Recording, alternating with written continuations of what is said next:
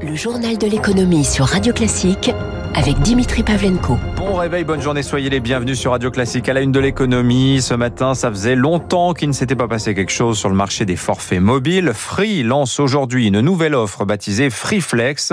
En plus du forfait sans engagement, vous pourrez désormais louer un terminal pendant 24 mois avec option d'achat à la fin. C'est un modèle différent de la concurrence qui, elle, privilégie le subventionnement des terminaux dans l'abonnement en contrepartie d'un engagement de généralement 2 ans.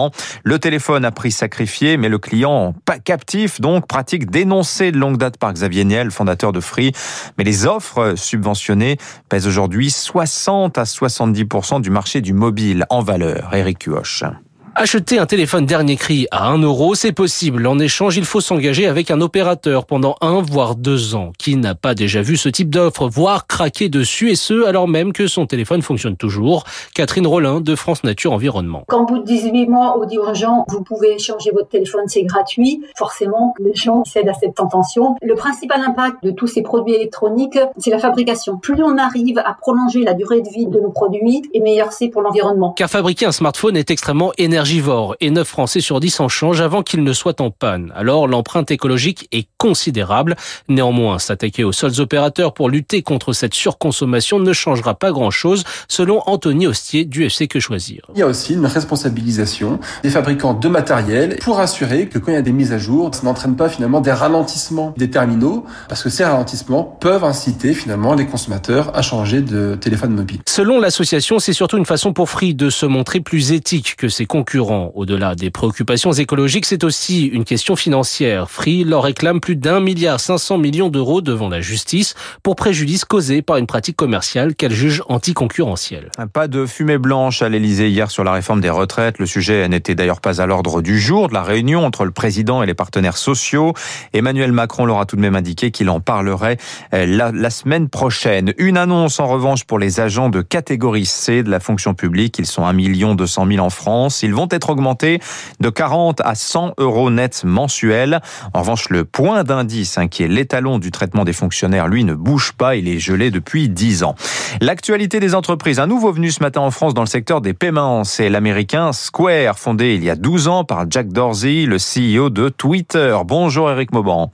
Bonjour Dimitri, bonjour à tous. Square lance donc son offre de services de paiement en avant-première aujourd'hui dans l'Hexagone. Elle a déjà séduit, cette offre, des millions de commerçants dans le monde. C'est ça, Square offre du tout en un. C'est une sorte de grande boîte à outils de paiement connecté à destination des commerçants. Vous y trouvez un terminal de paiement fourni gratuitement, un logiciel de caisse, une analyse des ventes, un répertoire client. Square permet aux commerçants d'encaisser de l'argent liquide, mais également des paiements sur Internet.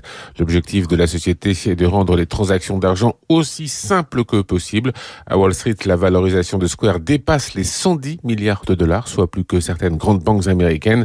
La crise sanitaire n'a fait qu'accélérer une tendance qui avait déjà été observée. La transition est lancée. Les paiements resteront numériques. Le marché est en forte croissance. Les revenus mondiaux générés par les activités de paiement devraient augmenter de 500 milliards $ au cours des 6 prochaines années pour atteindre 2000 milliards $ en 2025.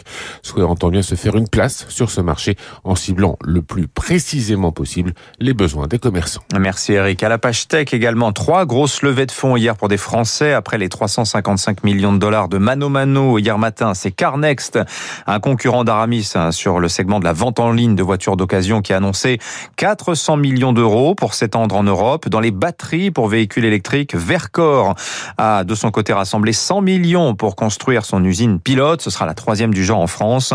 On en ignore encore la localisation. La mission French Tech, par ailleurs, qui va changer de tête, selon La Tribune. Kat Borlongan va quitter ses fonctions ce soir. C'est son actuel directeur adjoint qui occupera le poste par intérim. La tech, par ailleurs, dans le viseur des autorités chinoises. Je vous en parlais hier. À Wall Street, hier, le géant du VTC, Didi Chuxing, a vu son cours reculer de 20% hier, effet de sa suspension sur les App Store en Chine depuis ce week-end, à la demande de Pékin. Après l'interdiction de l'IPO d'Ant Financial cet automne, ce sont toutes les sociétés chinoises qui partent lever des fonds aux États-Unis qui ont du souci à se faire. Écoutez Arnaud Auger, c'est directeur adjoint de BNP Paribas, Celabs America à San Francisco. C'est vrai que c'est une déception pour les investisseurs américains. Du coup, si il y a trop de risques sur les entreprises chinoises avec la croissance de la Chine, c'est un problème pour eux. Pour les entreprises européennes, c'est une chance peut-être parce que les investisseurs américains veulent se diversifier, investir dans d'autres géographies que uniquement le marché américain. Et s'ils peuvent moins le faire avec la Chine, parce que ça devient trop compliqué et trop risqué politiquement, peut-être qu'elles vont encore plus tourner vers les startups et les boîtes technologiques européennes. Voilà, Arnaud Auger, directeur adjoint du BNP Paribas Celabs America, San Francisco.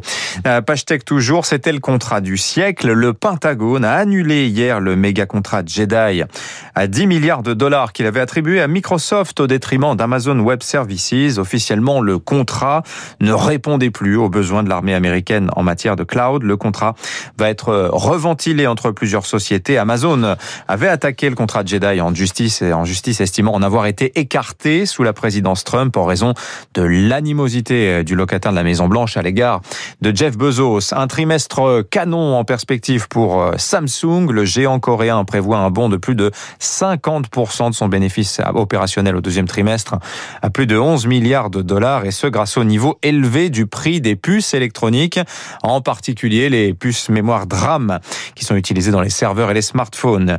Et puis le pétrole en nette baisse hier sur les marchés mondiaux, moins 3,5% pour le Brent à 74,53 $. Sur un pari, en fait, cette baisse, l'échec à l'OPEP d'un accord le week-end dernier pour une augmentation de la production nourrit en fait l'espoir du marché que certains États producteurs de brut se sentent les mains libres pour augmenter unilatéralement leur production, faisant par conséquent baisser les cours à terme. Les marchés, justement, pour finir, Wall Street plutôt orienté à la baisse hier. Le Dow Jones a cédé 0,6% à 34 577 points. Peu de nouvelles pour animer la séance. À Paris, le CAC cède lui 0,9%, 6507 points. Plus forte baisse du jour, c'est Alstom qui cède plus de 8%.